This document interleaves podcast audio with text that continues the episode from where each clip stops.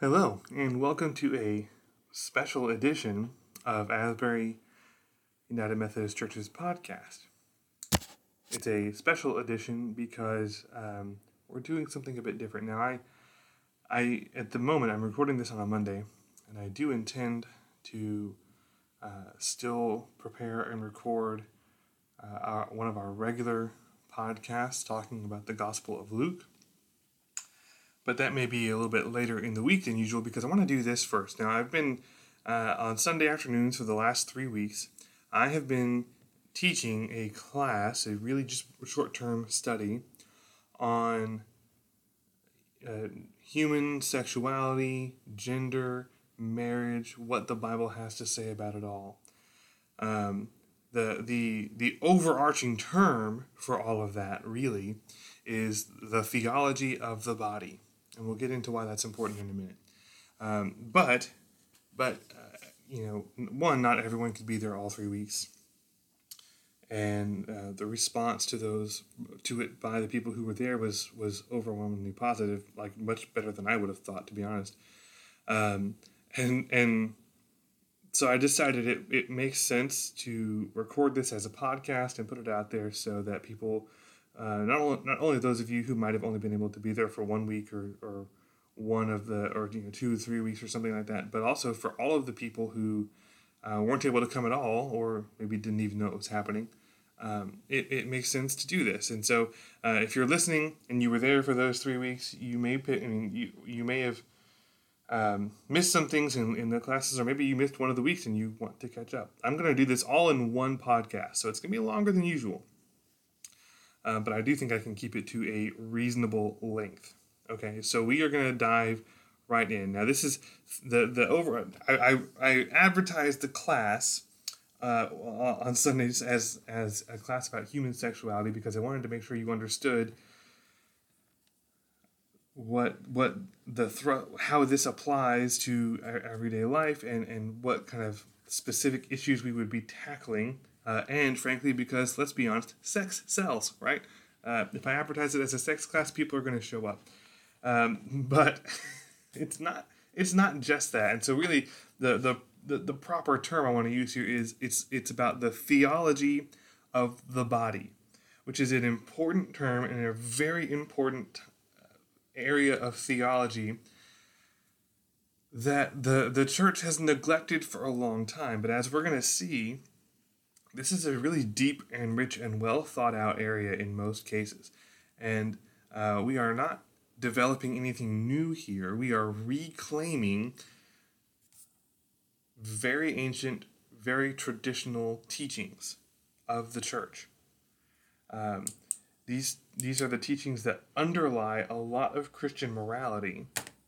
Um, and in, in recent, in the last couple of centuries especially, uh, the church has just not done a particularly good job of teaching these, not just to you all, the lay people in the pews, but to people like me, the clergy, who are responsible for teaching people how to live as Christians. We aren't we aren't taught in seminary about any of this stuff, um, and there are lots of reasons for that. Not not just that some of our seminaries don't want to teach it because they don't agree with it, um, although that's they're flat out wrong to think that. Uh, they're flat out wrong to disagree with it, I think. But uh, but also because quite often they don't even if they would agree with it they don't teach it because we haven't taught it for a long time. And there's lots of reasons. One of them is just that when the church was the uh, driving moral force in society there was no need to go through and teach all this detail. But now there is and so we have to reclaim it. So we are going to start off with things that aren't necessarily directly about sexuality, but you're going to see how they actually come in and, and affect it. Okay? So, we start actually in the book of Genesis. Let me open my Bible here.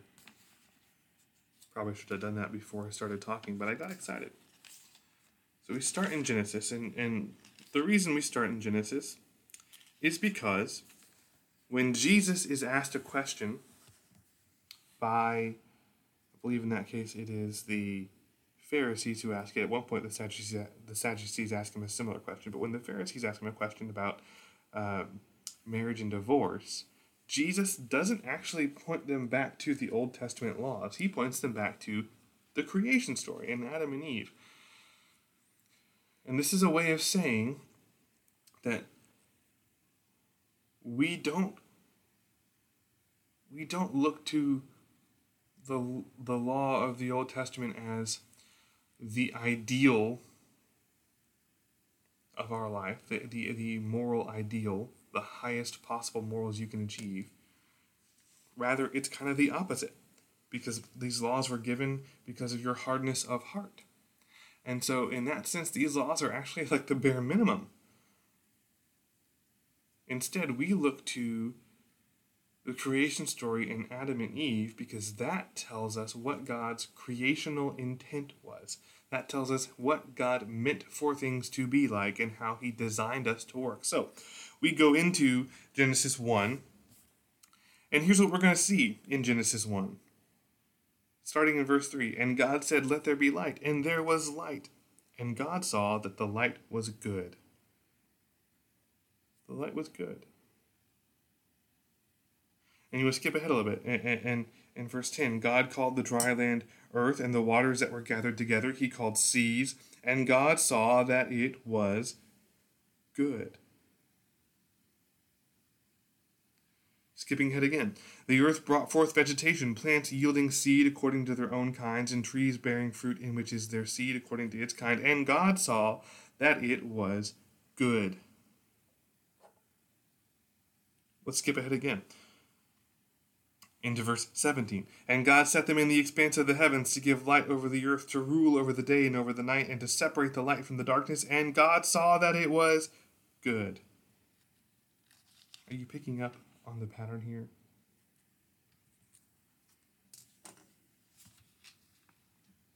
In verse 21.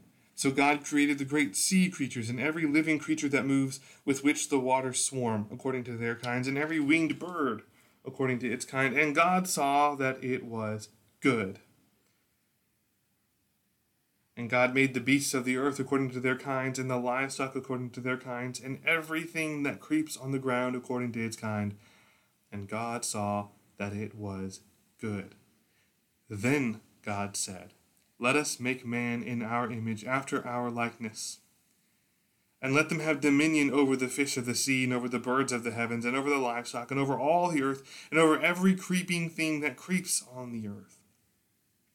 So God created man in his own image. In the image of God, he created him, male and female he created them. And God blessed them, and God said to them, Be fruitful and multiply, and fill the earth and subdue it, and have dominion over the fish of the sea, and over the birds of the heavens, and over every living thing that moves on the earth. And God said, Behold, I have given you every plant yielding seed that is on the face of the earth, and every tree with seed in its fruit. You shall have them for food, and to every beast of the earth, and to every bird of the heavens, and to everything that creeps on the earth, everything that has the breath of life, I have given every green plant for food. And it was so. Then God saw everything that he had made, and behold, it was very good. All this establishes a very important point which is our baseline for everything else I'm going to say today, which is that creation is good. Creation is good. That's important because we are a part of creation, and that means our bodies are good. It's really crucial to understand that we are an embodied people. Our bodies matter. Okay, we are supposed to honor our bodies. Christ came in a body. He slept, he ate, he used the bathroom, he bathed, he brushed his teeth, he woke up with morning breath. Christ had the same body we have. The body is not incidental, it is integral to our worship. We are embodied, we experience life and pleasure in our bodies. The redemption that Jesus offers occurs in our bodies. When we die, we don't float off to heaven for all eternity to live forever as disembodied spirits. We await our physical resurrection in our bodies. Christ appeared to his disciples in his body, a fleshly body that ate and drank, and he bodily ascended into heaven, which means even now, Jesus remains in his body.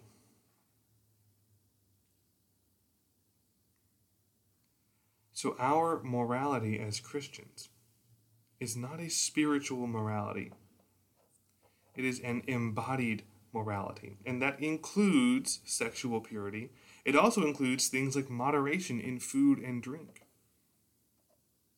How we live our lives in every aspect, including all of the physical aspects of our lives, this is tied into our morality as Christians. And this morality is not about disdaining our physical appetites, but recognizing that our bodies are central to our life in Christ. Because our bodies and our souls are inseparable which means that what we do with our bodies and our souls are always intertwined. What you do to one will always affect the other. Now, it's, I want to stress here this does not mean um, you can look at someone and look at their physical condition and assess how sinful or how holy they are. Okay? That's not what this means.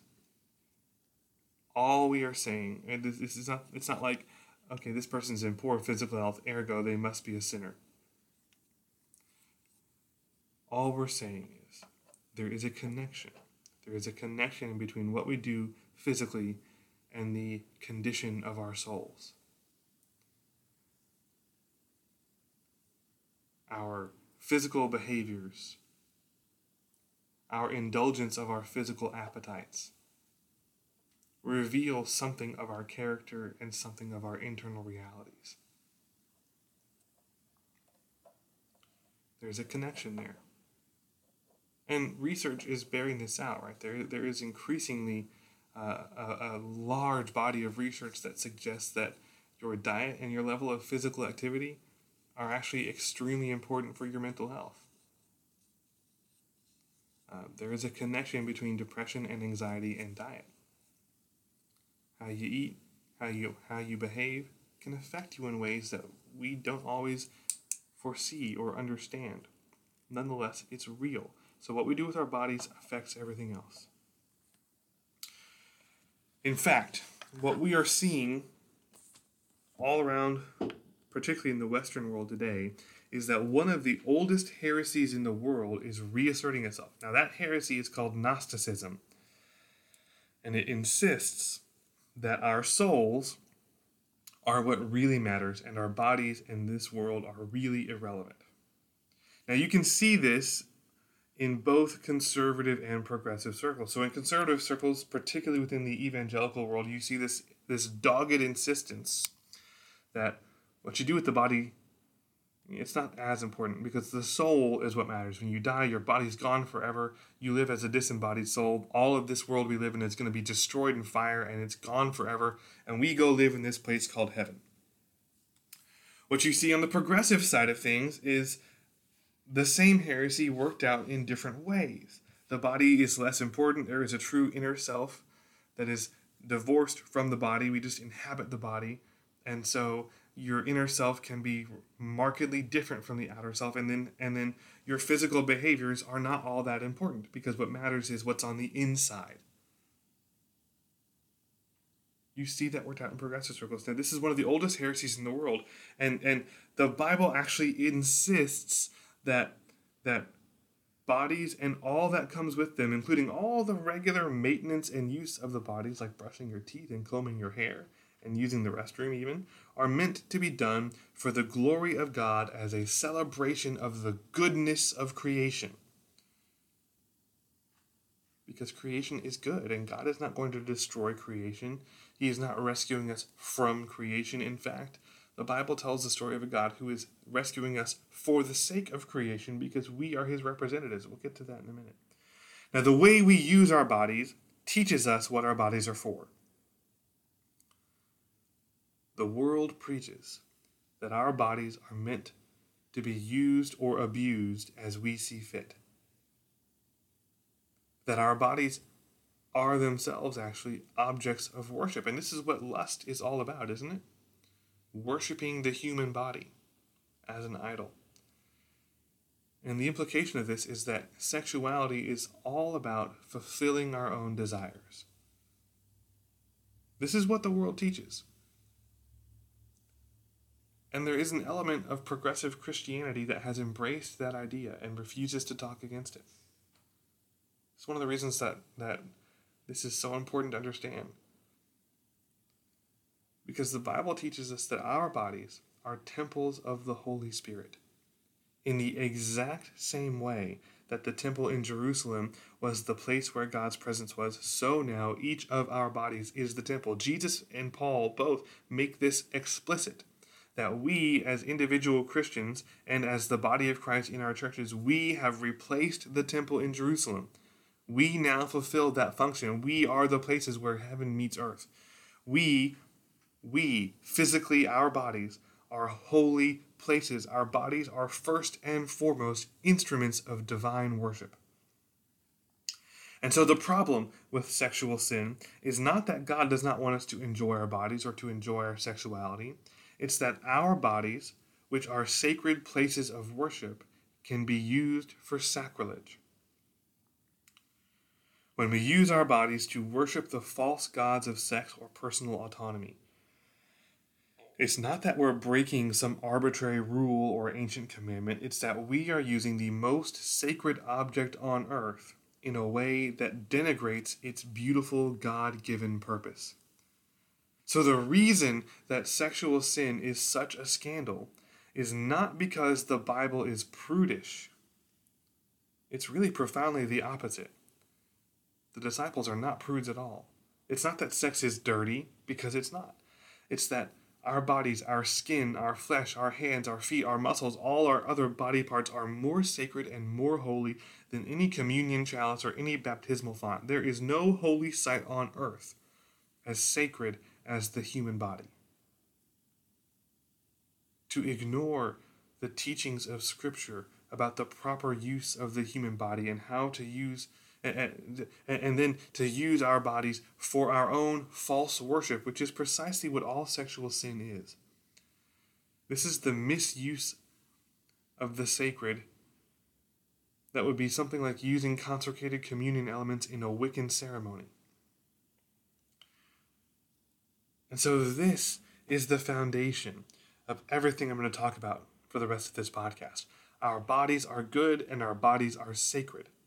Our bodies are holy places. They are, in fact, more holy than any of the holy sites you can go visit in Israel.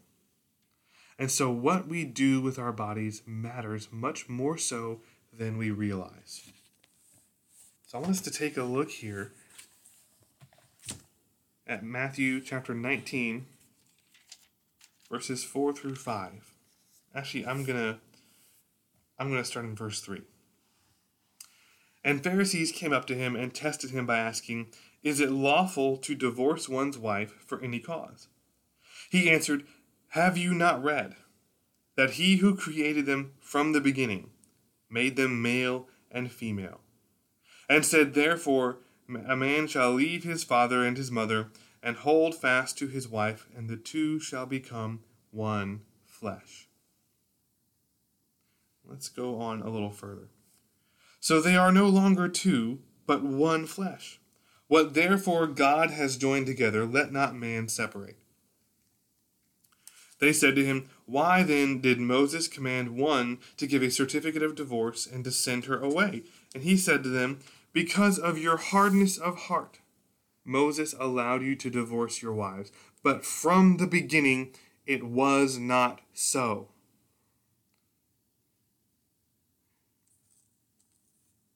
Now, I've addressed the, the, the specific teaching on divorce here in other podcasts, so I'm not going to talk about it today. I want to talk about what Jesus is really saying here because what Jesus is really doing is he is relaunching God's original project of creation, which was interrupted by human sin. The law is given because of the hardness of heart that comes upon sinful people, but from the beginning it was not so. So we are less concerned actually with what Leviticus and Deuteronomy say, and we are more concerned with what God's original creational intent is. And so this is the ideal. Genesis 1 and 2 are the actual standard which we are meant to live up to. And we learn in Genesis that we are God's image bearers, which means we have an important purpose in the world. God called everything he created good, except for the human body, which he called very good. The created order has inherent, built in moral boundaries. Our bodies, therefore, are fundamentally trustworthy and good, and our bodies, as images of God, tell us certain truths about ourselves. First, they tell us we have dominion over creation. In the ancient world, it was the custom for rulers to place a statue or image of himself in lands that they conquered as a way of signifying their presence as the sovereign ruler over that land. So, by placing his image bearers, which is us, in the garden, God installed us as the living embodied representatives of his rule and his reign over creation. We are the earthly embodied presence and extension of the sovereignty and glory of God. Now, the whole creation story is organized to show a certain order. God creates three realms on days one through three, and then on days four through six, he creates three rulers over those realms. So the sun, the moon, and the stars rule over the realm of light and darkness. The birds and the fish rule over the realm of the waters and the sky. Animals rule over the land, and then humanity rules over them all. Our dominion as an extension of the sovereignty of God extends over the whole of creation. We are responsible for all of it. This is why God gives Adam the dignity of naming the animals in Genesis 2, because he has dominion over them. And we need to note here that dominion is not the same thing as domination. Dominion implies caretaking and stewardship. which means we as Christians have to reclaim the idea of caring for creation, not abusing creation, not extracting all we can from creation, but caring for it, understanding that God loves the things He created. And we are responsible for the condition that God's creation is in. So if the condition of the world is bad, we have to answer for that, and we ought to be deeply concerned by this. This has wide ranging implications. We need to be concerned about things like animal welfare. We should be concerned about the state of the environment. This doesn't mean we need to believe everything we hear in the news, but it means we need to pay attention, follow the research, think through these things on a deep, deep level, because we're going to have to answer to God for the condition of the world we live in. That will be part of our judgment. Now, in addition, in addition to having dominion, one of the things that comes with being made in the image of God is fruitfulness and reproducibility. We reflect God's creative work by becoming co creators with Him. We're called to be fruitful and to multiply.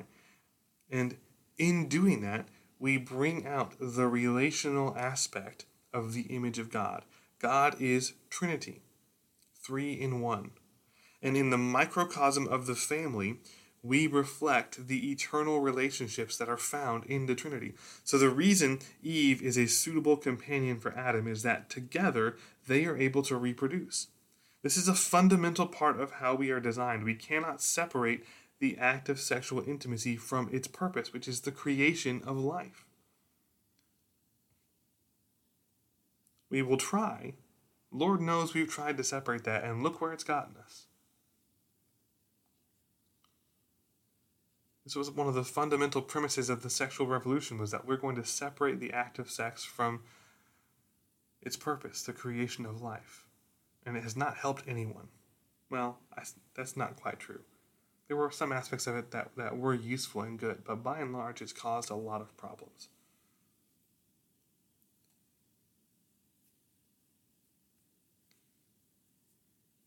To suggest that we can separate sex from its original purpose is, is just to live in denial of the reality. And the third aspect here is the physicality of God's presence in the world. God breathes the breath of life into Adam. He endows the physical world with the very presence of God. So, what does it mean for us to live as God's image? It means we have a representative capacity as God's image bearers to steward and care for God's good creation. We are responsible for what God gave us. We're supposed to care for the earth and all that lives in it. We're supposed to nurture it, to order it, and to reflect God's good and wise rule into the rest of creation. And it seems pretty clear to me we have failed spectacularly on that front. We ought to be extremely aware of that. Now, the second part of it is we have uh, a relational capacity as God's image bearers.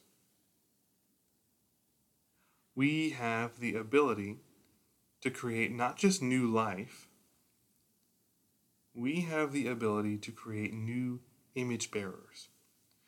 Our human relationships in marriage, a family of husband, wife, and child, is meant to reflect the eternal mystery of Father, Son, and Holy Spirit. And finally, we have a moral capacity as well. We're called to uphold and reflect God's good and perfect morality in the midst of His creation. And this is precisely why original sin was so destructive. Because the very people responsible for reflecting God's perfect morality into the midst of His creation went the opposite way. So we can say then that creation is good and trustworthy. Our bodies are good and trustworthy. And, and there, there, there is a growing distrust of the human body reflected in this rapid rise of gender dysphoria that we see all around us. And this is a sign, it's a sign of the brokenness of our world. When we are when people are insisting that the body is not a trustworthy indicator of who we are. This is a this is a major break from the Christian belief that our bodies are good and trustworthy, and they tell us exactly who we are and what our purpose is.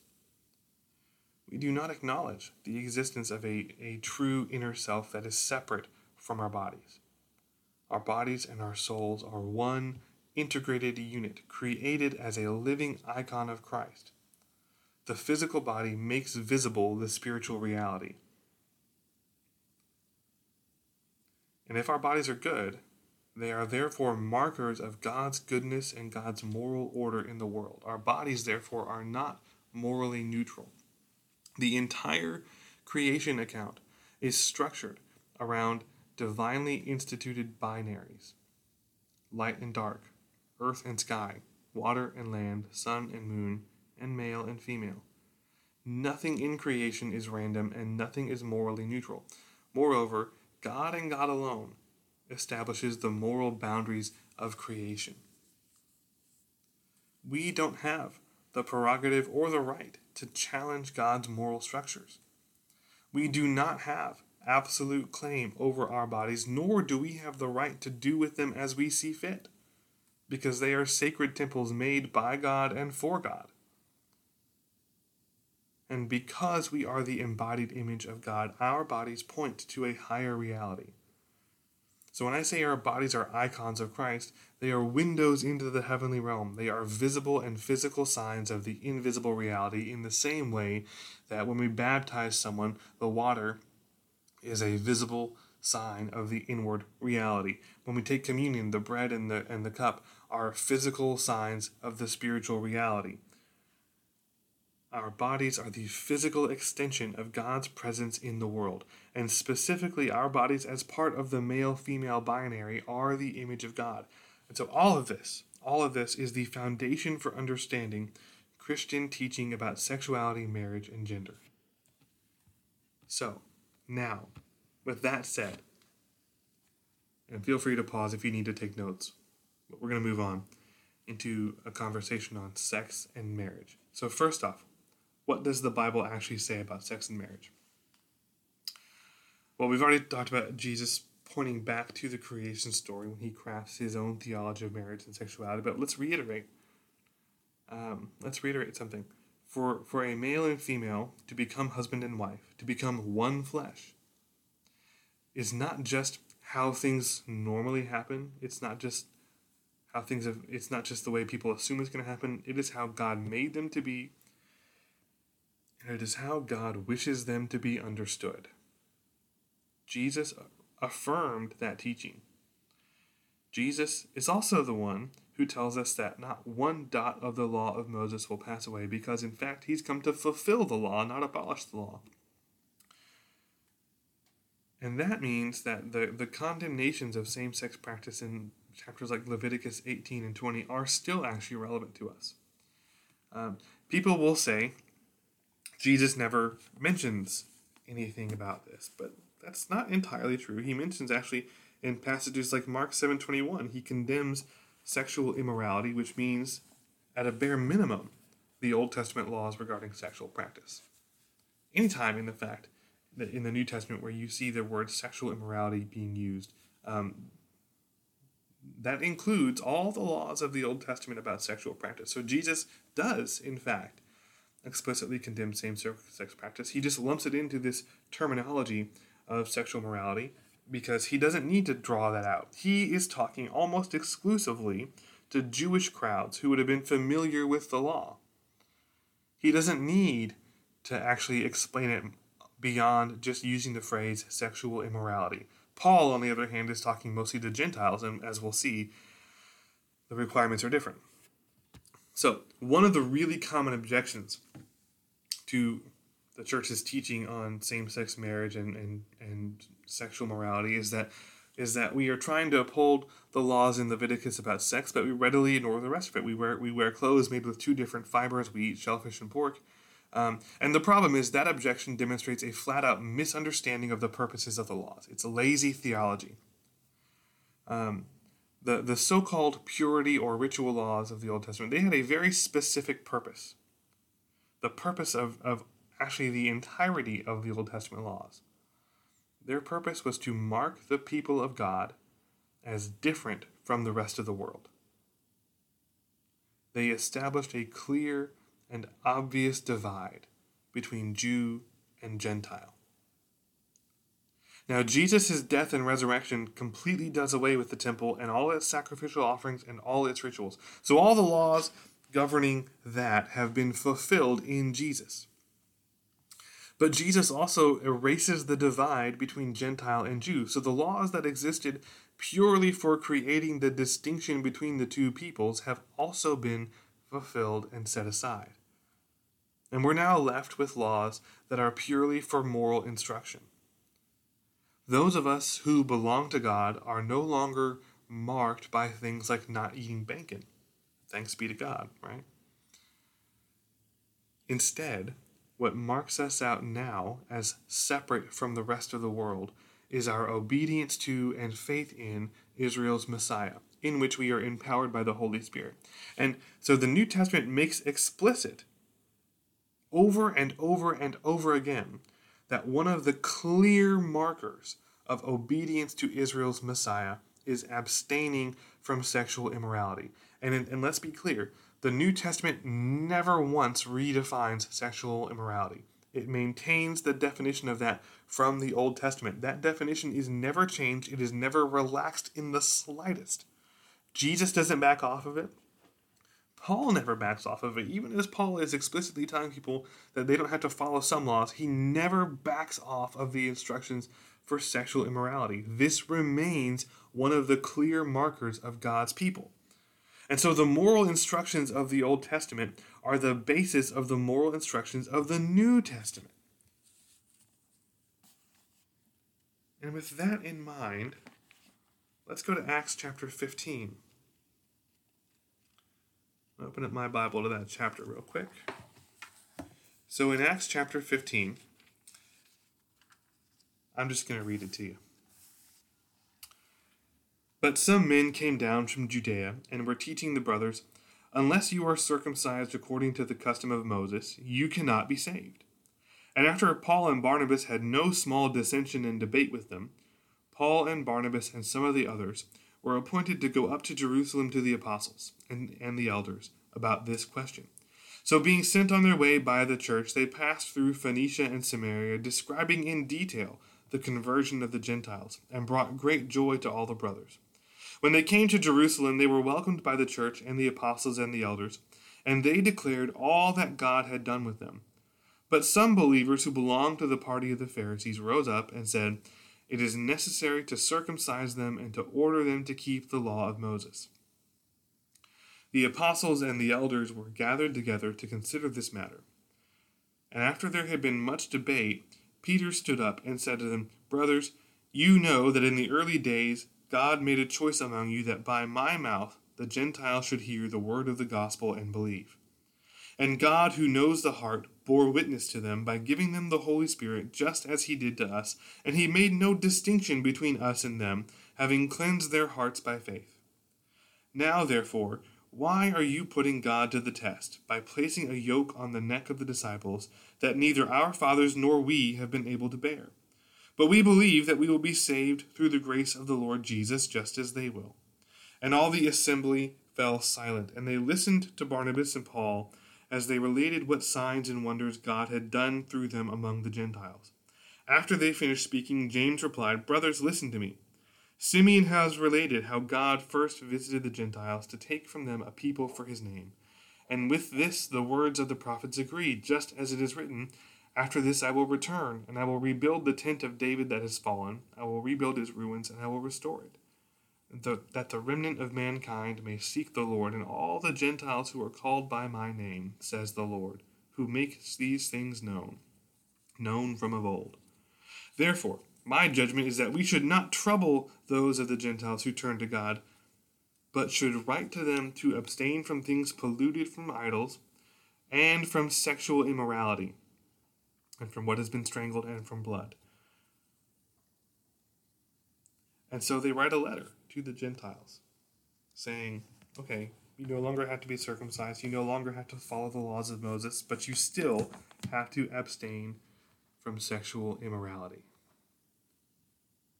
Here you have the Council of Jerusalem, the leaders of the early church, making a clear decision that the Jewish purity laws don't apply to Gentile believers, but that sexual immorality, as defined by the Old Testament, was still clearly and firmly forbidden.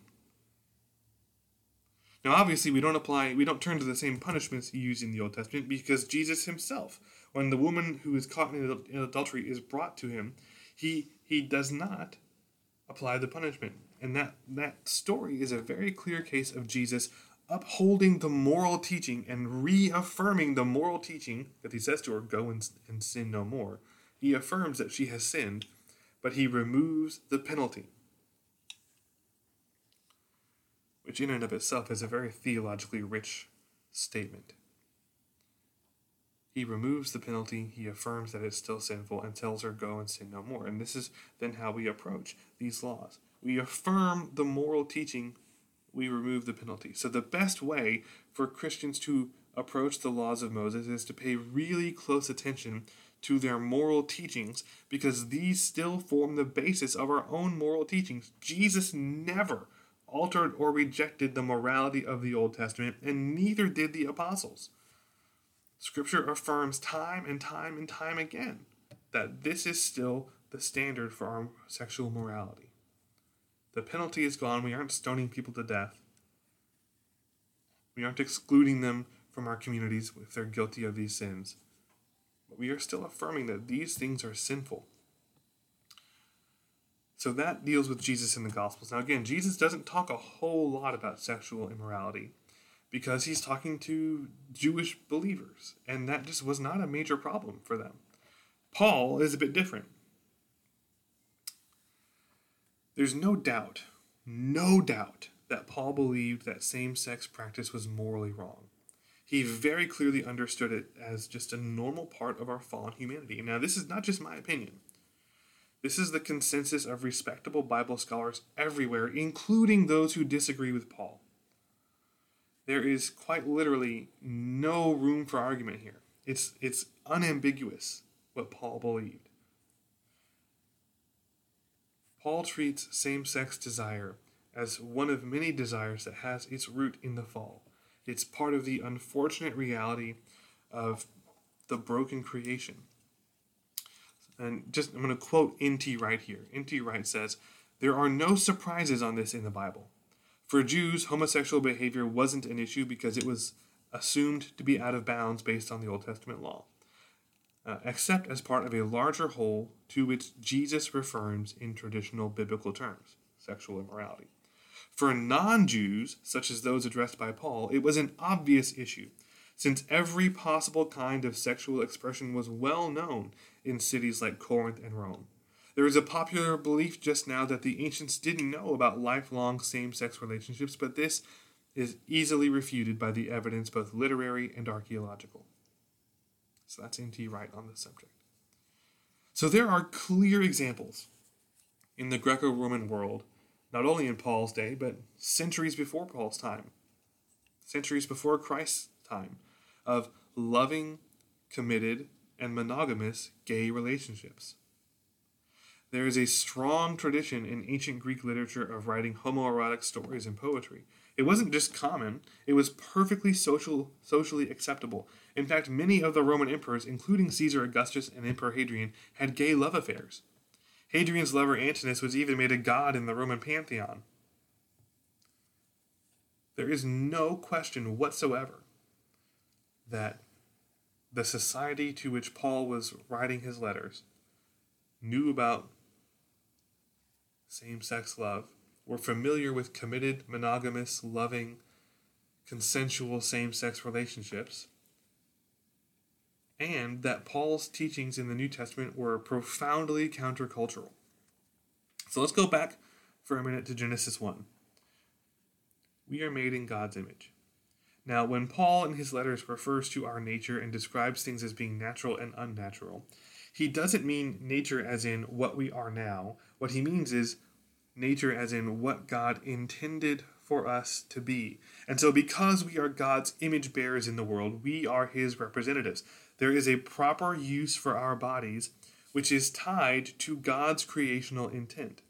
So Paul writes in essence that same sex acts are counter to the image of God because they do not fit his intentions for the worship of God in the sacred space of this world. Now, in Romans 1, Paul makes his most famous statement about same sex practice. And it's, un- again, it's unambiguous. He is extraordinarily clear in, in condemning gay sex. And he's condemning it very explicitly in the context of loving consensual relationships.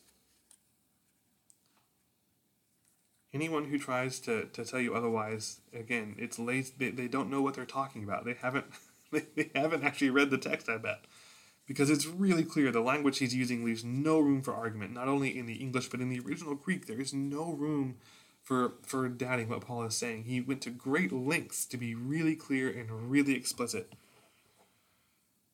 And he's actually using gay sex in in this passage as a symbol for all of human sin because of the way it represents an inversion of the physical reality of being made male and female in the image of God. So, in other words, Paul isn't describing gay people so much as he is describing the effect of sin's entry into the world which is that we all now have desires that run counter to God's purpose and God's image. So he portrays sin as this twisting or inversion of God's purposes for our lives and our bodies.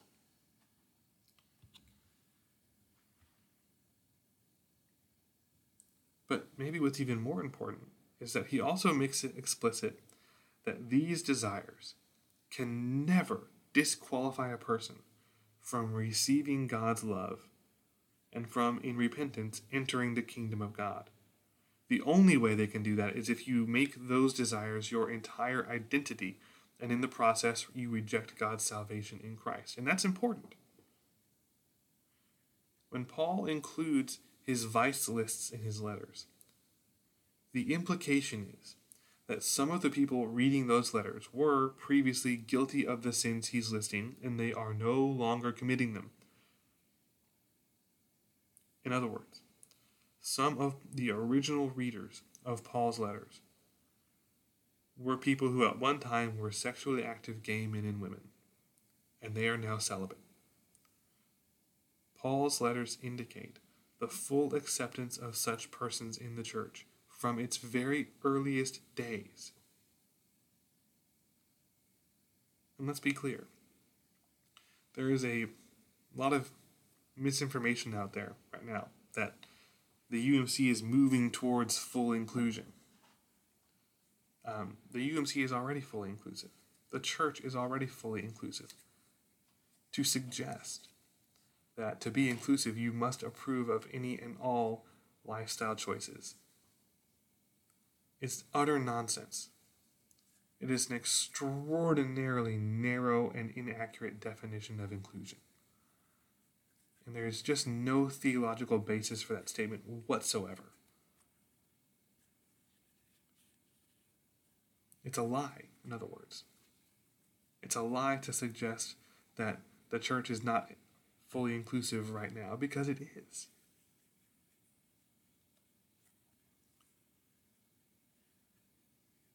The churches Paul wrote to were fully inclusive of persons who were sexually active gay men and women.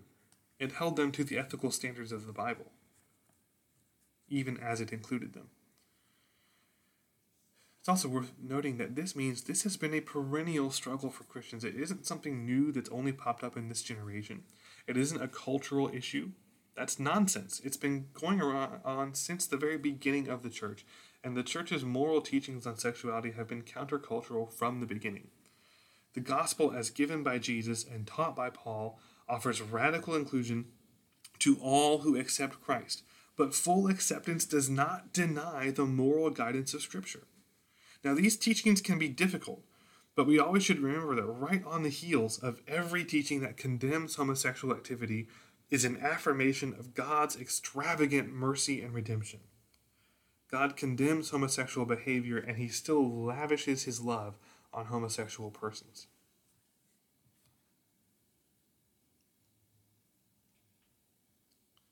And so let's talk for a bit about marriage. God gave us the union of male and female marriage as a, a sacred thing.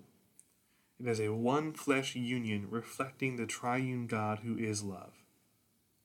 Eve's name literally means helper, and, and it, it actually has this connotation of, of the help you get when people reinforce you in battle. So by himself, Adam is weak and exposed, and the same is true for Eve. It's together in their union as husband and wife that the image of God is completed. Adam needs Eve, and Eve needs Adam. In both social and biological terms, they can't work without each other. They can't fulfill their purposes without each other. They need each other's differences, and together they make up the original humanity. And in this way, marriage shows us the shape of the gospel by modeling love, community, and selflessness, and in taking two and making them into one flesh, which is literal language, not metaphorical language. You get unity in diversity in one person, just as you do in the Trinity.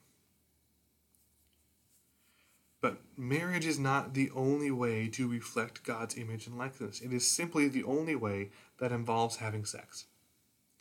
God has provided other forms of intimacy and other ways of bringing people into union with each other. And so equating sex with intimacy is a false equivalency. Sex is merely one form of intimacy, it is not the only form. Now, the church itself is supposed to be an alternate family structure. And friendships also are meant to provide this kind of intimacy. Now, Scripture even has several examples of this David and Jonathan, Naomi and Ruth, Paul and Timothy, Jesus and John. God used these deep friendships to express truths about his coming kingdom. Naomi and Ruth, for example, foreshadow God's eventual adoption of the Gentiles. Now, people will look, look back on some of these, and they will read into David and Jonathan, for instance, they will read into it a homosexual relationship. But again, it's nonsense. There's no reason to think that. That is just the result of people who live in an overly sexualized culture, struggling to comprehend the possibility of a deep, intimate relationship that does not involve a sexual component. But for most of human history, and in most places in the world right now, that's the norm. Having these deep friendships which have an intimacy that is every bit as deep and powerful as that of marriage, is the norm, and it has been throughout most of human history, and we in the modern West are blind to it, and we have to reclaim that idea.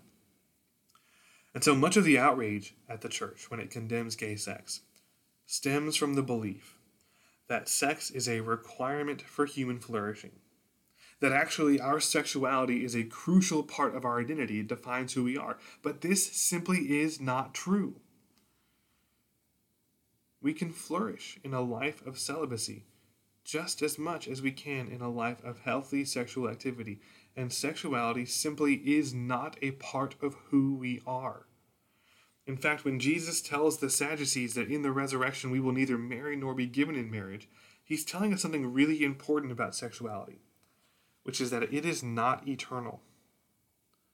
We do not carry our sexuality with us into the next life. And that means it cannot be part of our identity. And it also means it cannot be crucial to our happiness or our flourishing. The love that we experience in true friendship is not inferior to the love we experience in marriage. In fact, it is its exact equal. And again, we fail to recognize this largely because our society has devalued that sort of friendship and over sexualized the entire concept of love. So much so that it is hard for modern persons in the Western world to conceive of any kind of loving relationship that doesn't turn sexual. Jesus himself lived a sexless life and a marriageless life. When a person embraces celibacy either as a single person who is waiting for marriage or as a person, gay or straight, who is committed to a life of celibacy, we are imitating Jesus. Part of Jesus' suffering in going to the cross was giving up the possibility of having children and a family. Remember, he's fully human as well as fully divine, and I know that math doesn't work out. But this is a core part of Christian belief that Jesus is fully human and fully divine. He had all the human longings. He would have experienced lust. He would have experienced physical attraction. And he would have had, almost certainly, that, that deep seated desire to marry, to have a family, to have children. And this is part of his suffering in going to the cross, is giving up that possibility altogether which means that celibate persons carry that suffering with Jesus.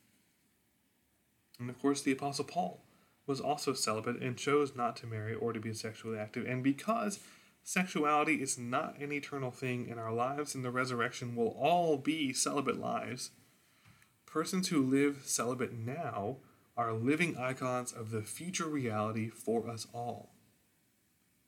So we have to reclaim the idea that sex is not essential for human flourishing, that friendship is meant to be every bit as intimate as marriage because sex is not the only form of intimacy, and that celibacy is not just a viable option for a few, but a deeply holy calling for many.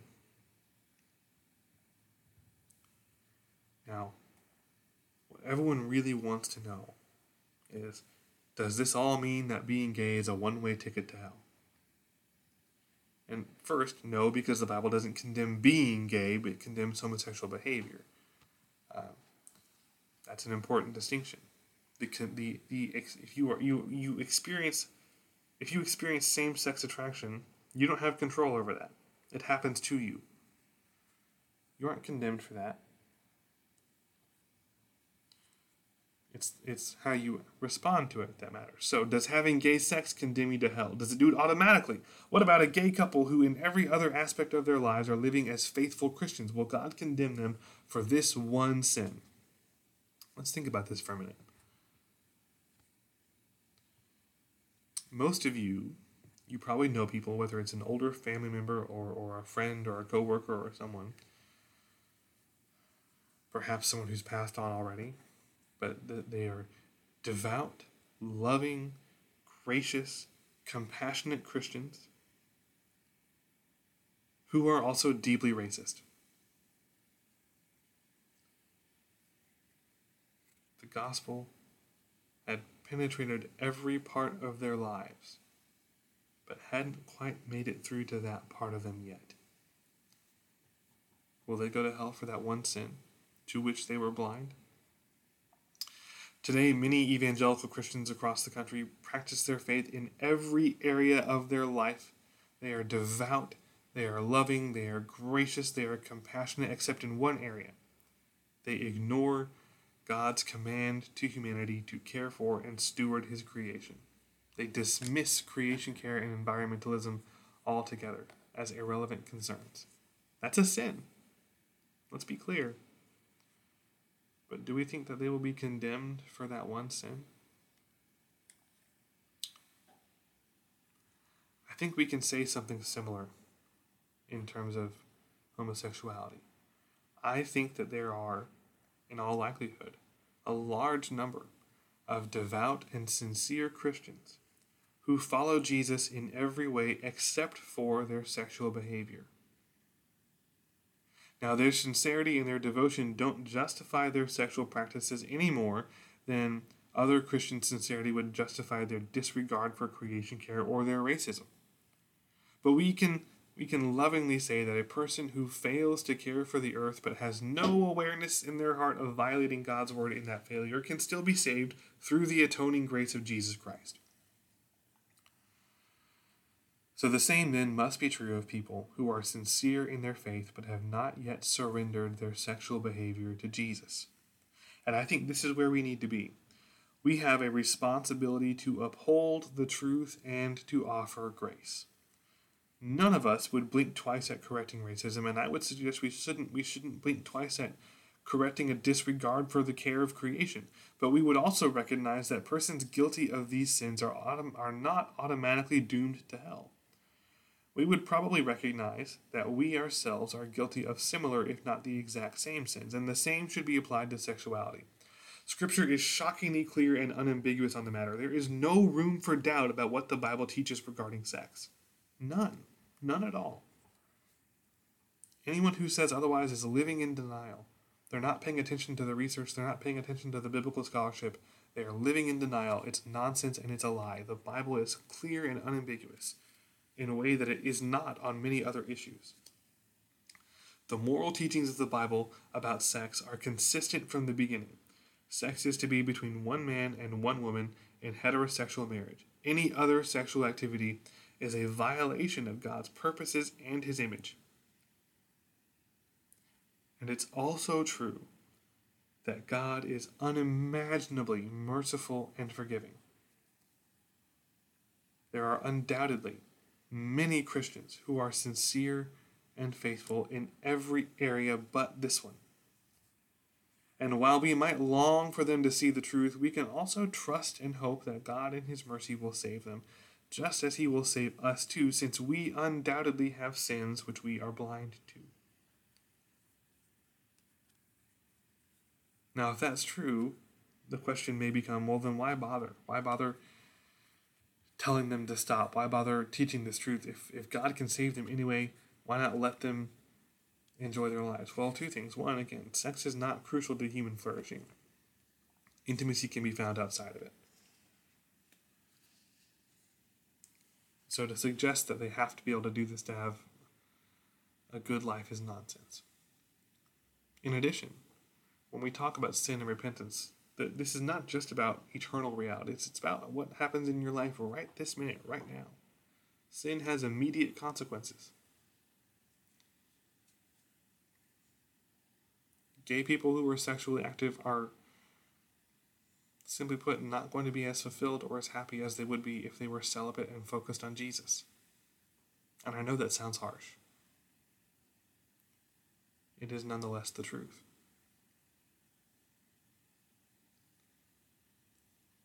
Here's the other piece of the puzzle sin begets sin. When we have one sin we're, which we're committing, which we are not repenting for, it tends to make it easier for us to do other sins. And it tends to make it harder for us to develop intimacy with God. It tends to make it harder for us to approach God in prayer and scripture. And so it is important in that sense for us to strive to rid ourselves of sin as best we can. So that's why it matters. even though God is merciful and forgiving, and even though I, I would not ever say that there is one sin which would be an automatic ticket to hell, um, it, it does still matter that, that we identify sin and seek to avoid it in all areas of our lives. So that's sexuality. We're going to talk about gender for a bit. Now, we've already covered this a little bit. Genesis teaches us that we're male and female. There's no indication that there is any sort of inner or true self that's separate from our physical bodies, and our hope for the future is not a disembodied existence on some other plane. It is an embodied existence with God in the new heavens and the new earth. And that means our bodies really do matter. And since they were created by God, they are good and trustworthy. So we are not assigned a gender at birth, we are created with a gender, and it is the same as our biological sex. We see the body as a gift. Our embodiment binds us to all other life and to all other matter. When we breathe, we draw the same air into our lungs that has been exhaled by other living creatures. We borrow a bit of their life to sustain ours. The same is true for eating. We draw strength and energy from the matter of plants and animals. And in this way, our body is a continual reminder to us that we are not autonomous. We are dependent creatures. You can't value the soul if you devalue the body. It is not possible to embrace oneself by rejecting one's body. And in fact, contempt for one's body leads to contempt for other bodies, the bodies of women and laborers and animals and plants, the earth, the aged, the disabled, and the unborn.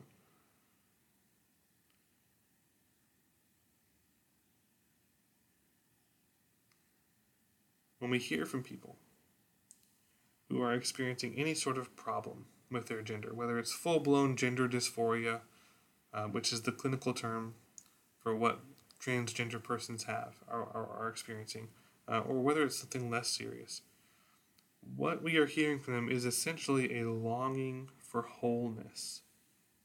And we should recognize that that desire, that longing, it's a good thing. The problem is, within the current gender paradigm of our world, which, which separates gender from embodiment, people are pursuing wholeness within a worldview that only accepts fragmentation, that only accepts separating things out. In other words, if they're looking for wholeness within a worldview that only accept, accepts a separation of gender from the body, they will never find wholeness because you've taken two things that are meant to be one and tried to divide them already. And if that's a fundamental part of your worldview, you will never find wholeness or completion within that worldview. So we have replaced the image of a whole human whose unity of body and soul reflects the wisdom of our Creator and reflects the reality of our Creator, with a fragmentary model of identity that tries to separate out each of the things that makes us who we are and reshape them according to our own will. So, instead of the human self being an icon of the living God, it becomes a smashed idol. And and one of the odd things here is the modern ideas about gender which drive much of the conversation here are based entirely on social roles and appearance, but the Christian understanding of gender rejects this altogether. Gender and sex are not about social roles or physical appearance, they're about purpose and being. They're symbols. Male and female coming together in the marital union exist in this state of unity in diversity that symbolizes the nature of God. And the human body, in its dual incarnation as male and female, is a sacred symbol. There is no unsexed human being, and the continuation of our existence depends on our maleness and femaleness. It's part of the design. These bodies are given to us, we don't assign anything to them.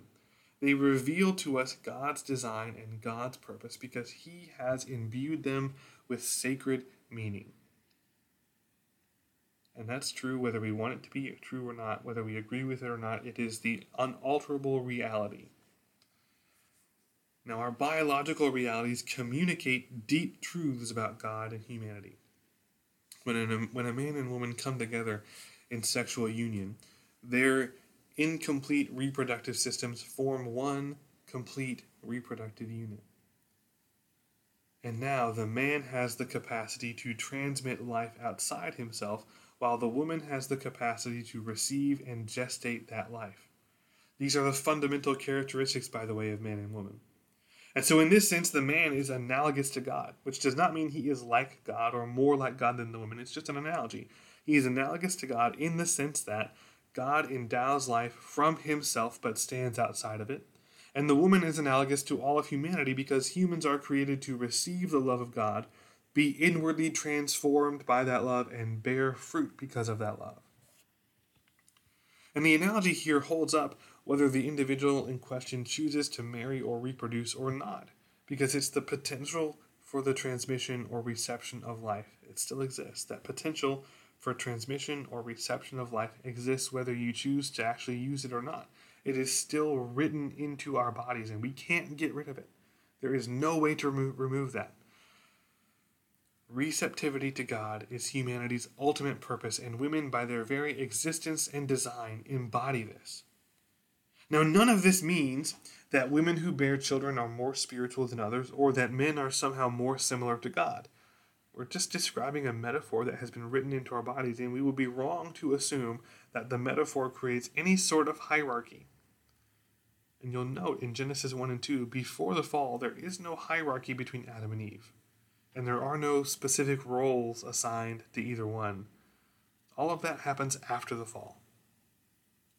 So, this metaphor that's written into our bodies exists for the sole purpose of helping us understand our purpose and fulfill it. So men don't have any sort of uh, shared capacity, skill, or worth that women lack. It's just that our bodies point toward different spiritual realities, realities which apply equally to men and to women. Each human body has divine significance.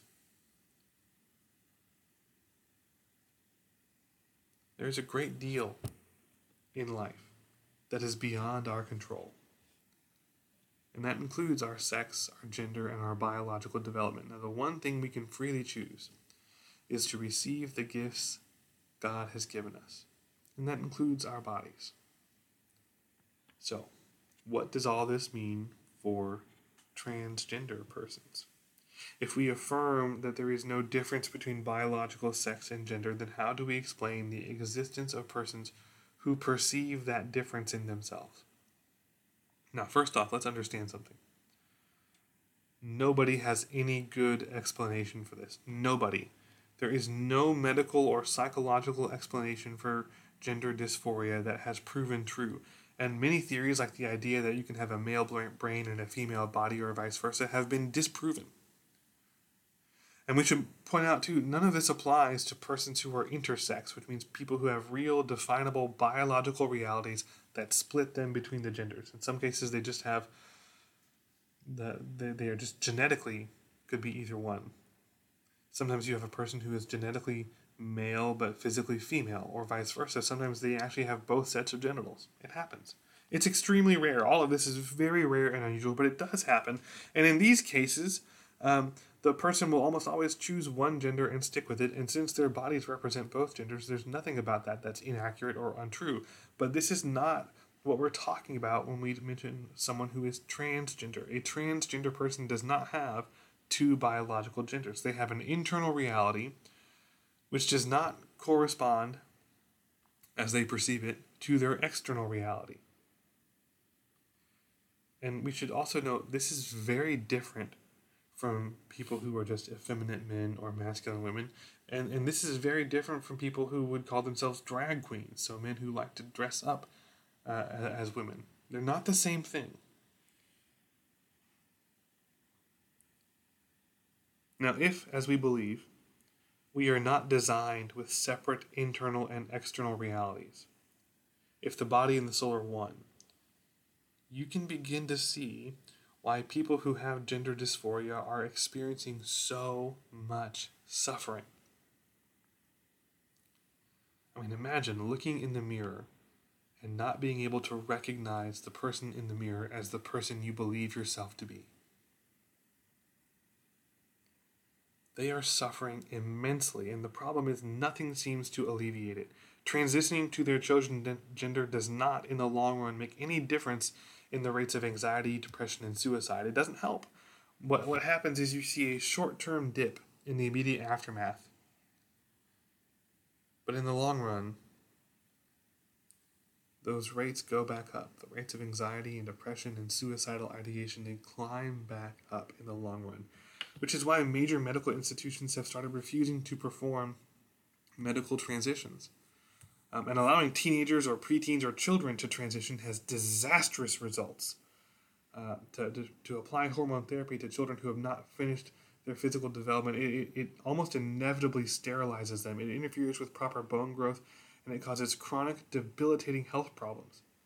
It should absolutely be banned. Um, all of our proposed medical solutions to the problem either fail or make things worse. And the difficult reality then is that right now, it doesn't seem as if anybody really knows how to help or alleviate the suffering permanently. So, as Christians, what are we supposed to do? The only answer is we're supposed to love them. That's it. We love them. We welcome them. We acknowledge that, that they are experiencing real turmoil, real suffering, real pain. I can confidently say what I believe about gender and sex that they aren't different things, that these are embodied realities that we can't change no matter how hard we try, and that we need to embrace and teach these things as truth, but I also want to recognize the immense suffering of trans people. Simply teaching them that biological sex is the same thing as gender and that it's an inescapable reality isn't going to be helpful to them. Let's be honest about that. The bottom line is nobody understands what's going on with them. No one understands how this is possible. What we do understand is every trans person is made in the image of God. And what they're experiencing is one of the effects of the broken world that we live in. The world does not work the way God designed it to because we have messed it up. And so trans people are suffering as a result of human sin, not their own sin, but the collective sins of mankind. And that means we have a responsibility to love them, to treat them with dignity, and to genuinely try to alleviate their suffering. And at this point in time, that's probably the best we can do. So we understand that their that their suffering and their pain is real. And I think we also need to understand and, and proclaim publicly that it doesn't seem as if any of the things the world is pushing as solutions to this problem actually help. It does not appear to be the case that transitioning helps in the long run. It provides short term relief. But medical transitions, the, the surgeries, the hormone replacement therapy, in the long run, they don't help, and quite often they cause major health problems that, that make things worse. And the unfortunate reality is that because this has become such a sensitive cultural issue, people are afraid to say those things publicly. And we have to say them publicly. The research is there, the data is there. These things harm people. We can say publicly, this doesn't work, this does not help people. Let's keep the research going. Let's keep trying to figure out if there is a, a way that we can alleviate their suffering permanently. And in the meantime, let's love them and let's show them acceptance.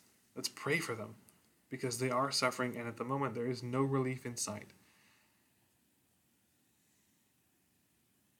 So let's give them a community where they are loved and welcomed and treated like the image bearers that they are. So that's it. That's the last three weeks of teaching condensed into a little over an hour of a podcast. Now I've I've put together a resource list for the people who attended the class over the last three weeks. Uh, I'm going to send it out to them this week. If you would like to have a copy of that resource list, it's a, there's books to read, um, all really good books, by the way. Um, just email me, forrest.deviney at asburycc.org, and I will send you the same resource list. These teachings are really important, hugely important. And, and The church has to has to be willing to talk about these things, embrace these things, explain these things. So, would highly encourage you to, if I send you resources, to actually, you know, pay attention to them. But there's one that I'm going to lift up to you just right now. And yeah, I recommend books all the time. And folks, you need to read books.